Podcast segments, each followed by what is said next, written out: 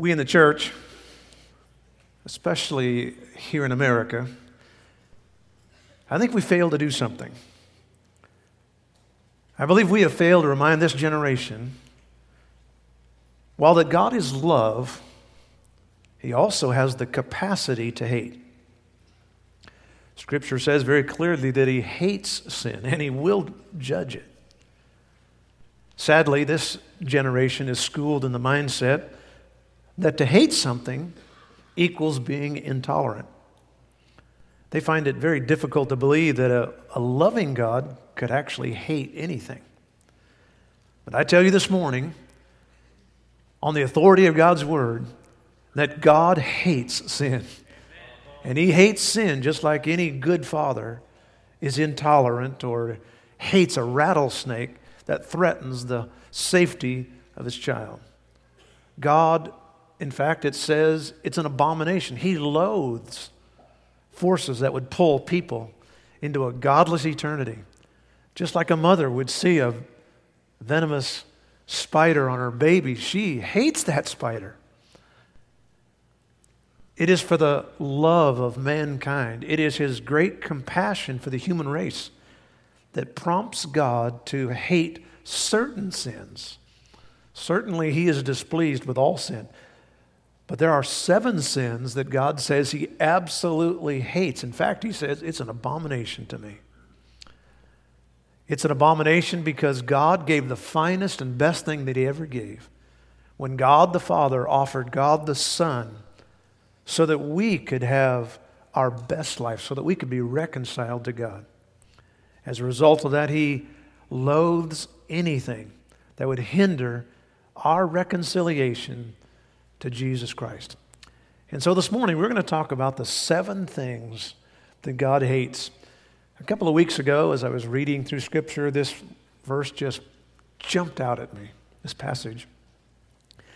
And I said, you know, I think we need to be reminded about the things, especially as you go through it, because it's not what we might imagine. Seven things that God hates. Let's all bow our heads for prayer. Father, we thank You this morning for this truth. Thank You that, Lord, You don't beat around the bush. You just lay it out there for us. And I pray that, Lord, You'd give us clarity. And I pray that, Lord, You'd give us a, a good heart to receive the truth. Lord, help us to feel convicted but not condemned. In Christ's name, amen.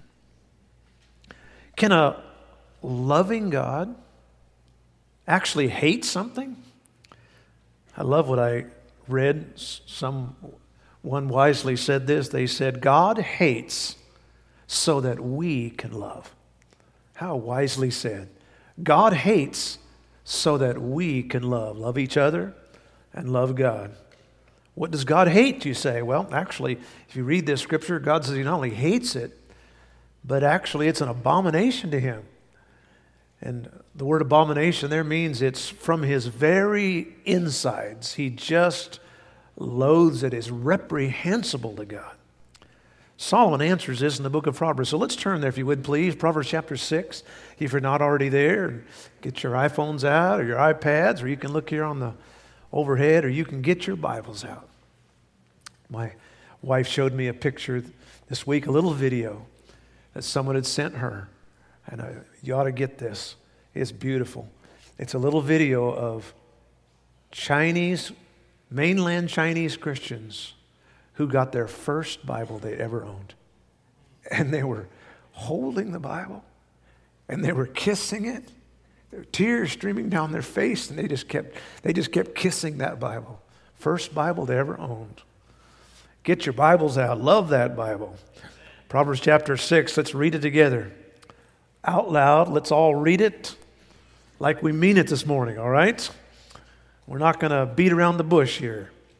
Okay? Ready? Begin. These six things doth the Lord hate. Yea, seven are an abomination unto Him.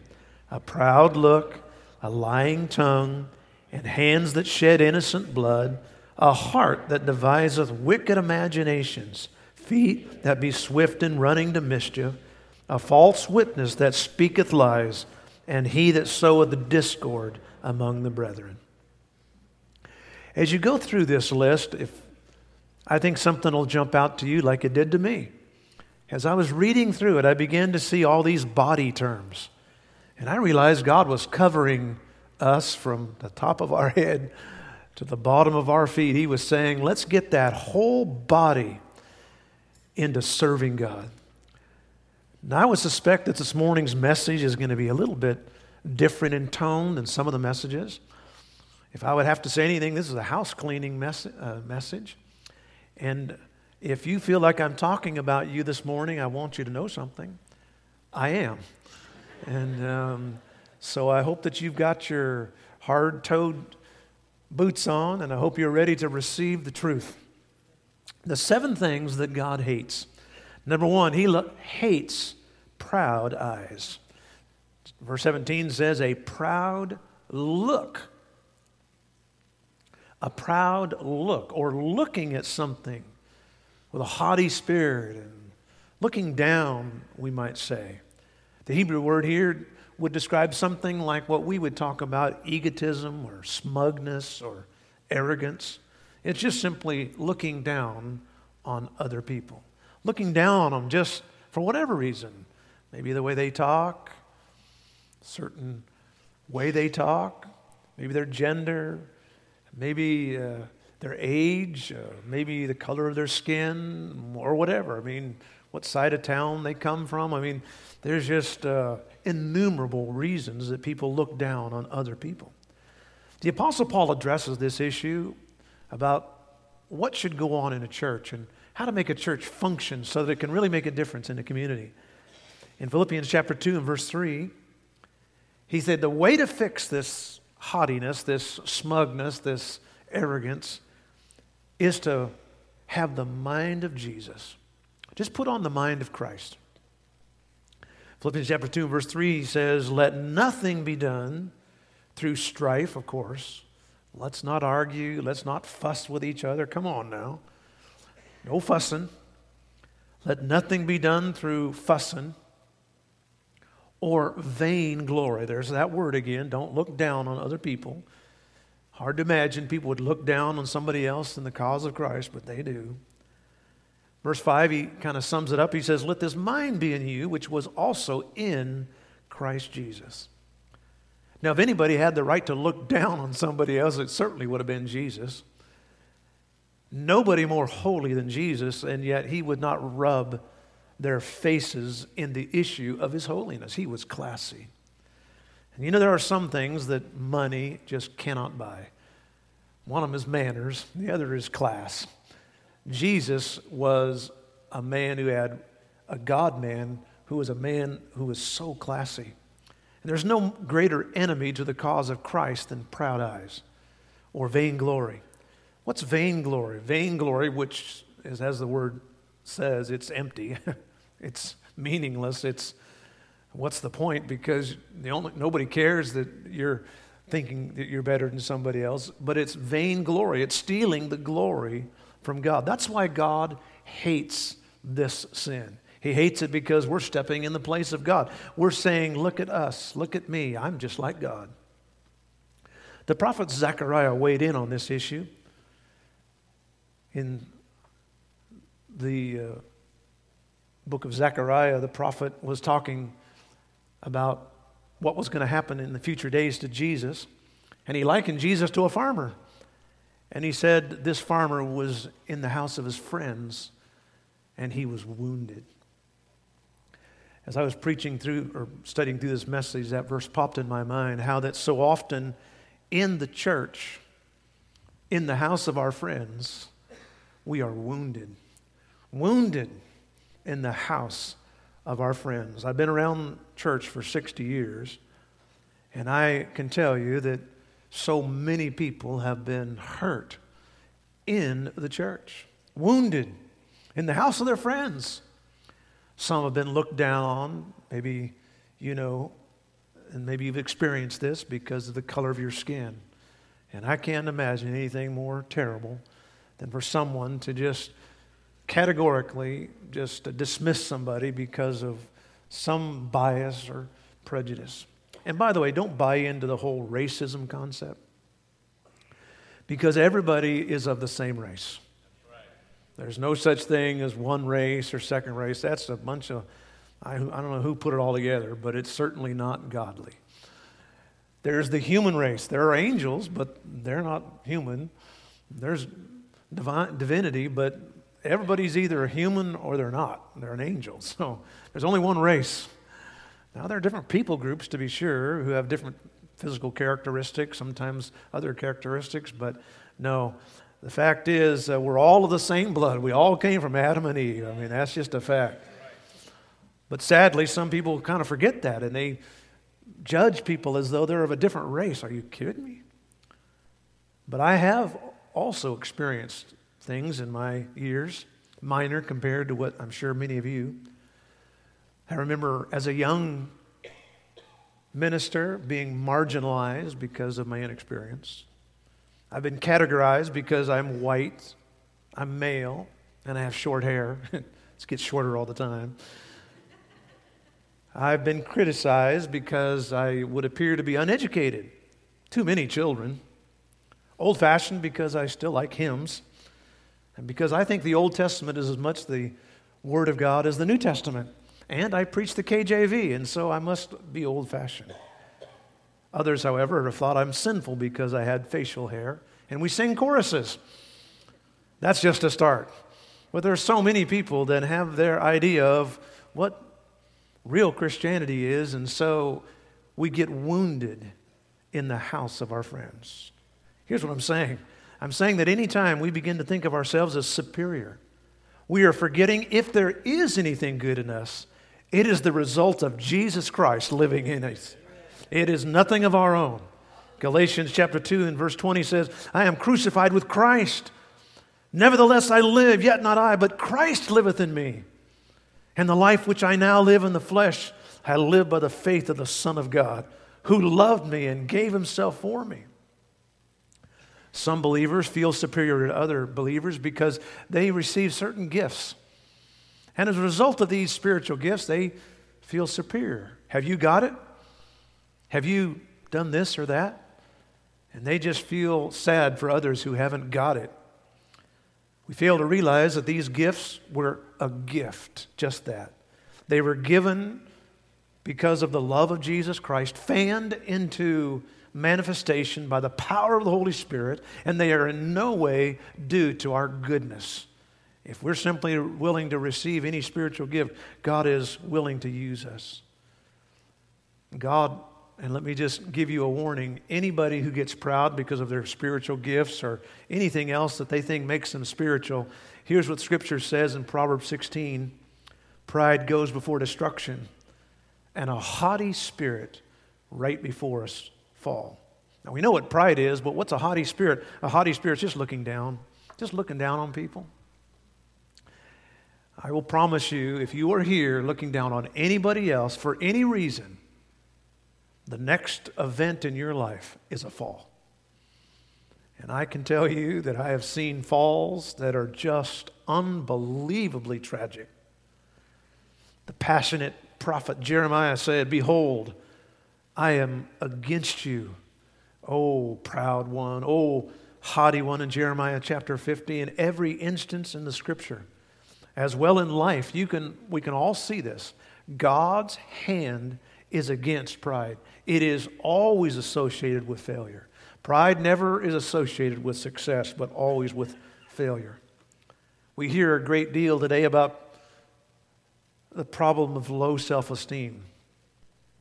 And there's perhaps something to that. But I can tell you, I think we have a more of a problem of a superiority complex. And that is feeling like somehow we're better than somebody else. It is pride that caused the fall of Satan. It is pride that turned the uh, angel Lucifer into the devil. Pride keeps thousands away from Jesus Christ. It is pride that says, what will my family say? What will my friends think about me? I don't want to look like them, or I don't want to be like them. But I tell each one of us this morning, none of us will get to heaven unless we kneel at the foot of the cross. Kneel and acknowledge that we are a so we are a sinner and we have broken the commands of God. And God very clearly says that a proud look will get us nowhere but disaster. Pride is so subtle that if we aren't careful, We'll be proud of our humility. Reminds me of the Sunday school teacher that was talking to her class after having told them of the Pharisee and the publican. She said, "Now, children, after this lesson, let's bow our heads and thank God that we are not like the Pharisee." God hates proud eyes, looking down at somebody for whatever reason, because we think we're spiritual or because we think we're better than somebody else. God hates it. Don't think that He doesn't. Number two, God hates lying lips. Oh, be careful, little tongue. Oh, be careful. Verse seventeen, part B says, a lying tongue. James, the brother of Jesus in the New Testament, said in chapter three, the tongue is a fire. It's a world of iniquity. We're not talking about some little matter. I'm talking about a world of iniquity. There's just no end to the dis- global disaster. So is the tongue among our members. It defiles the whole body. It sets on fire the course of nature, and it is set on fire of hell. So much of our troubles in our churches, so much of our trouble in our country, so much of our trouble in our families and our lives are because of our mouth. Our mouths contain a world of iniquity. Just about every problem you have was started by your mouth and mine. That's just Our mouth gets us in trouble. We just, if we just shut up, we would have so m- many less problems. And God hates it. We are so destructive with our tongues. The Bible says it starts nature on fire. These wildfires that we've been experiencing in our state, uh, and some like in Southern California, uh, never been larger. I read that they are taking the man to court, uh, and they are trying a man in the Butte uh, fire for arson. He, on his parents' property there, he kept a fire, campfire going twenty-four hours, seven days a week. Finally got out of hand, and now he's facing millions of dollars worth of damage, uh, reconciliation, as well as possible jail time. All because he had just a campfire. It was just a campfire, but boy, look what it started. And that's what God said, that societies are often thrown into conflict just over the tongue because of big mouths, because of our gossip. It's set on fire of hell. The devil is expressly called a liar because lying serves the purposes of the devil. Certainly there are bold-faced lies. That's when we are very aware of our falsehood and we just simply say it. You would think that if we say something we know is wrong, we would not be upset when we're called on it. But boy, people that are liars will explode in fury, or because it's usually because they are looking for some personal gain. But there's other forms of lying, like false promises. When we have no intentions of keeping things and we say things to others that we're going to do, deliberately misleading people for personal gain. Lying and deceit destroys reputation and alienates people, not just in families, but on the job and the school and uh, athletic events in the church. Where did lying come from? Well, Jesus gave us his answer in John chapter eight, verse forty-four. It says, "You are of your father, the devil. The desires of your father you want to do." He said to those who are lying, he said, "You are just like your father, the devil." Lying tells us who our father is. And a person who is just always lying, it's pretty obvious who their father is. No wonder God hates lying.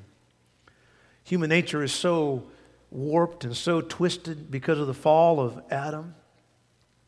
We just see lying become such a part of lifestyle today, and people lie so much. It's so pervasive, one pastor decided to talk to his conversa- his congregation about it. He said, "Now next week, folks, I'm going to preach about the sin of lying. And in preparation for the message, I'm going to ask all of you to read Mark seventeen this coming week." Well, the following Sunday, he stood up to preach and he asked, "How many of you took time to read Mark seventeen this past week?" Nearly every hand in the congregation went up. The minister grinned slyly and said, well, that's good.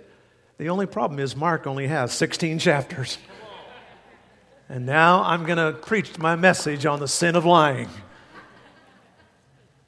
Yep, it's so easy to lie, even in church. Proud eyes, lying lips, and murderous hands.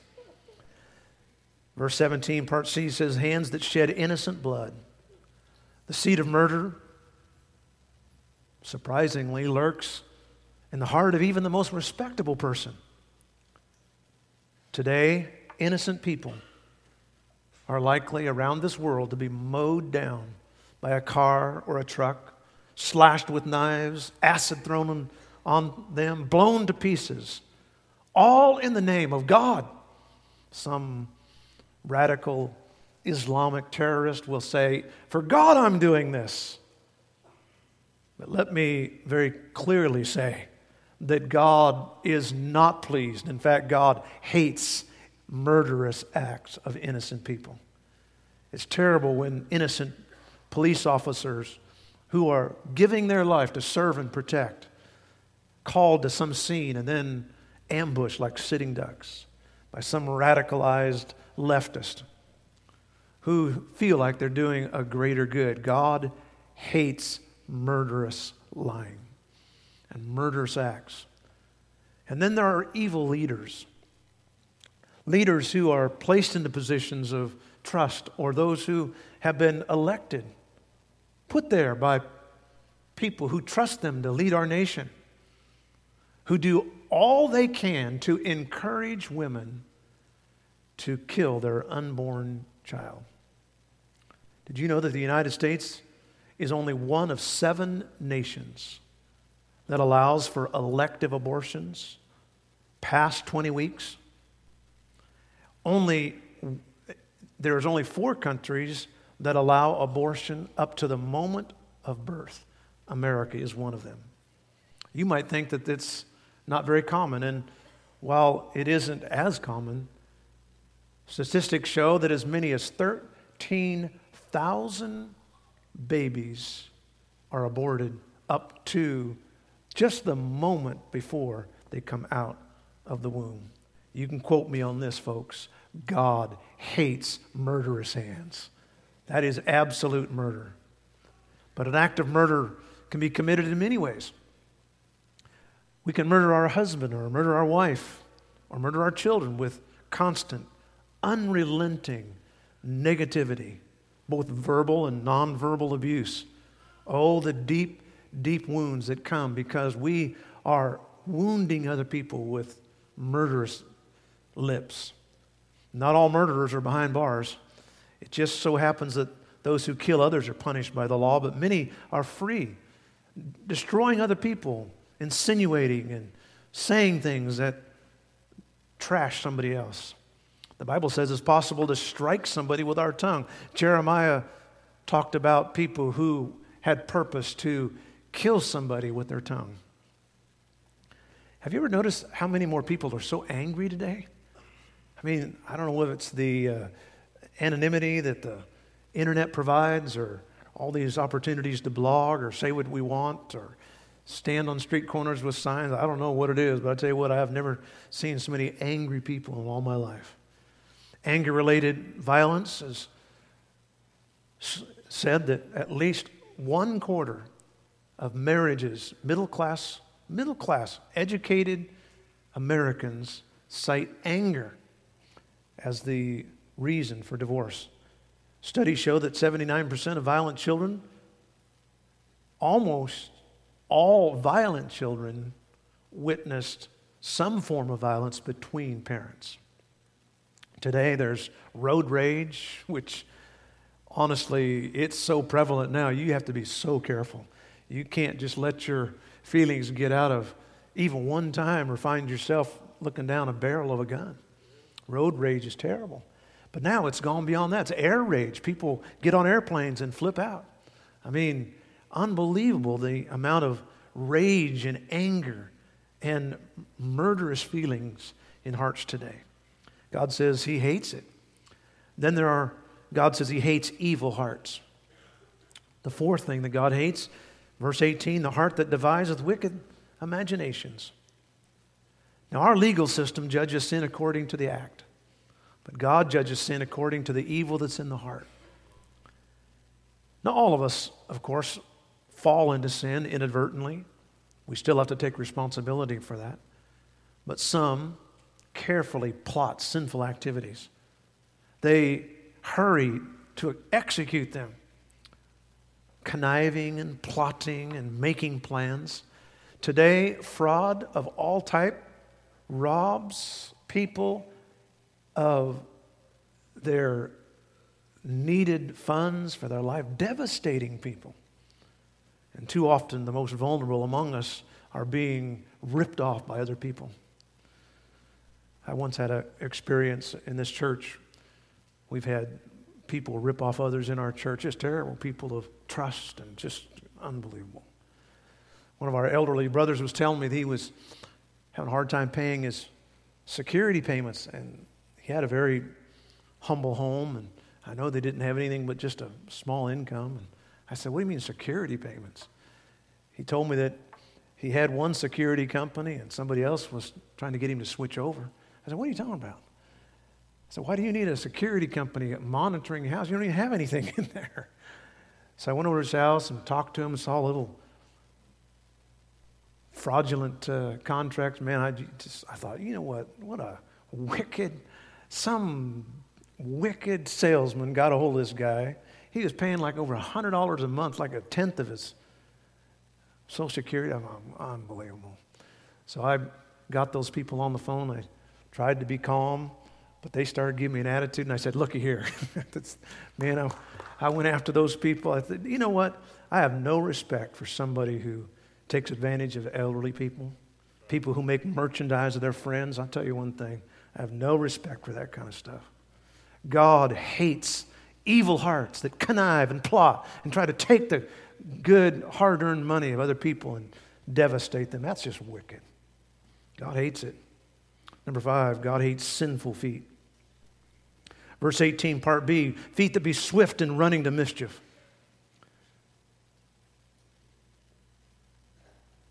As if they were afraid of losing any time to carry out their wickedness. The fact is, the vigilance, the eagerness, the industry of those who pursue some of their evil things shame us who try to live good lives and yet so often do so coldly. There are people in every community who openly and flagrantly just fly in the face of God's law and boast about it, make no pretense of being good. But I'll tell you this. No matter what you might believe or I might believe, and there is no excuse for wickedness, how swift people are often to just run into sin. Once you legalize something, people just run to it. They were already going there, but once you legalize it, they just run to it. Unbelievable. Just a few years ago, a president of the United States stood up and said, I don't believe in same-sex marriage. That was about two thousand eight, two thousand nine. By the end of his presidency, he was doing all he could to make sure that it got legalized, and it did. It's amazing how quick things can change. In ten years in a country, we can go from something being illegal to something being legal, and once it's legal, people just run into it. And pretty soon they are then advocating it in classrooms, and they're having seminars about it, trying to push people into that. And sadly, too many Christians run to the latest gimmick or philosophy or theological bandwagon, jumping into it without doing any of their homework. I will tell you, brothers and sisters, God loathes this trendy mindset that's just got to get on the latest bandwagon of whatever it is. God said, stop and just get into the book and just have a Bible-based life. There is a sixth thing that God hates, and it is corrupt lives. Corrupt lives. Verse nineteen, a false witness that speaketh lies, seeming similar to the very first part about uh, lying, but in this case, he's talking more about corruptness, people giving false testimony, n- knowingly doing something to corrupt others.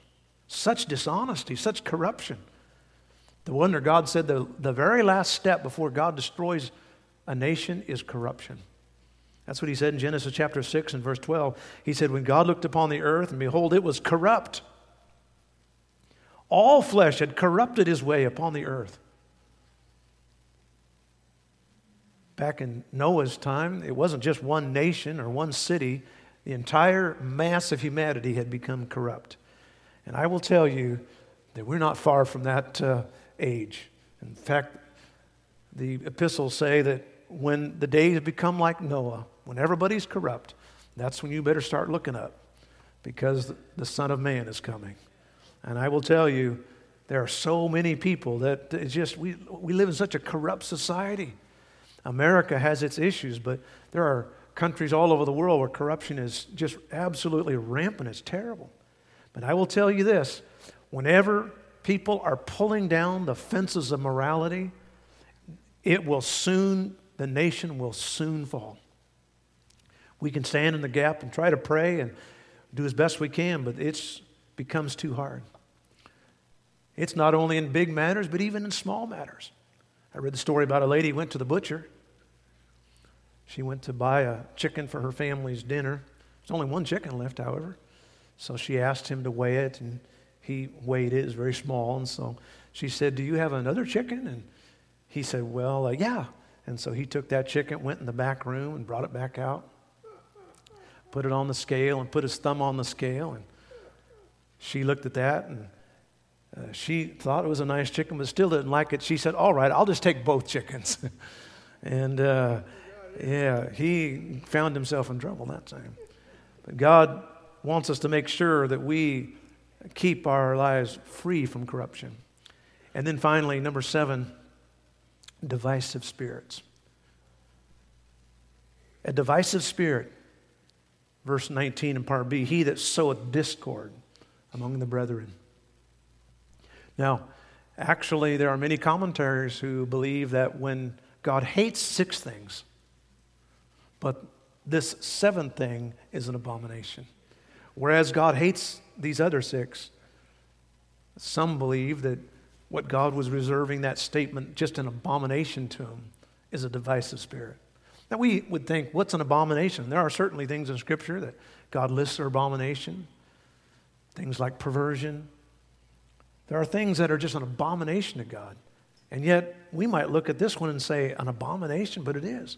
God said, he that soweth discord among the brethren. I don't know what it is about some folks, but they just seem to delight in creating mischief between a husband and his wife. What is that? Why would you want to say something to make a husband and wife have a problem? There are folks that just seem to just try to make children not like their parents or question them. By the use of every means possible to try to alienate the affection of another person. You know, that term, alienation of affection, is an interesting phrase. Those of you who are older may remember that term, and actually it was grounds for divorce. Today, because of all the no-fault divorces, there are only five states in our nation who still allow people to be sued for alienation of affections. The concept is this, that it is likely possible that this husband and wife wouldn't have divorced had not a third party come in and create a situation. Of course, usually it's talking about an adulterous uh, affair or a, a person who gets involved. But there have been many people who have been sued for alienation of affection who are family members, maybe a, a child or a, a parent who tries to break up a marriage. Um, even counselors who advise people to break up their marriage. And uh, California isn't one of those states that allows that. But I did read in one case that the, uh, the wife successfully, North Carolina, well, this particular place, North Carolina is still one of the places that allows that. But this particular wife sued the secretary of her husband. He had a business, a well-to-do man, and she dressed so provocatively, so lustfully, that, uh, and they proved that she had her eyes, she set out to get her claws into that guy, and She sued that lady and won for a million dollars. Alienation of affection. Let me just say about that, yay, amen? Praise God. About time somebody paid for this stuff. But the fact is, God hates it when we sow it. Notice what it says, sowing it. Seeds, planting seeds, planting seeds, disharmony, disharmony in churches, saying, listening to gossip, or aggravating everything that is said and done. Well, I, you know, it's that Absalom spirit. Well, if I was king, I wouldn't do that, or I wouldn't allow that. Just stealing the hearts of mankind. Undermining leadership. Some folks go from church to church. And if some minor thing bothers them, doesn't fit their fancy, they're sure to stir up issues. People just seem like, what's going on? What a what a headache, what a heartache. You say, well, you know, they need to be, a, no. Let me tell you the tragedy of sowing discord. And I can tell you, not in a, not only in family, and not only in businesses, not only in schools, but let me just tell you the, the tragedy of sowing disharmony in a church. The Bible calls a pastor a, uh, he, God calls the man who leads a ministry a pastor. The word, Greek word, means shepherd. And God purposely used that phrase. Uh, he also calls him an elder. He also calls him a bishop. Those three terms are synonymous. A shepherd.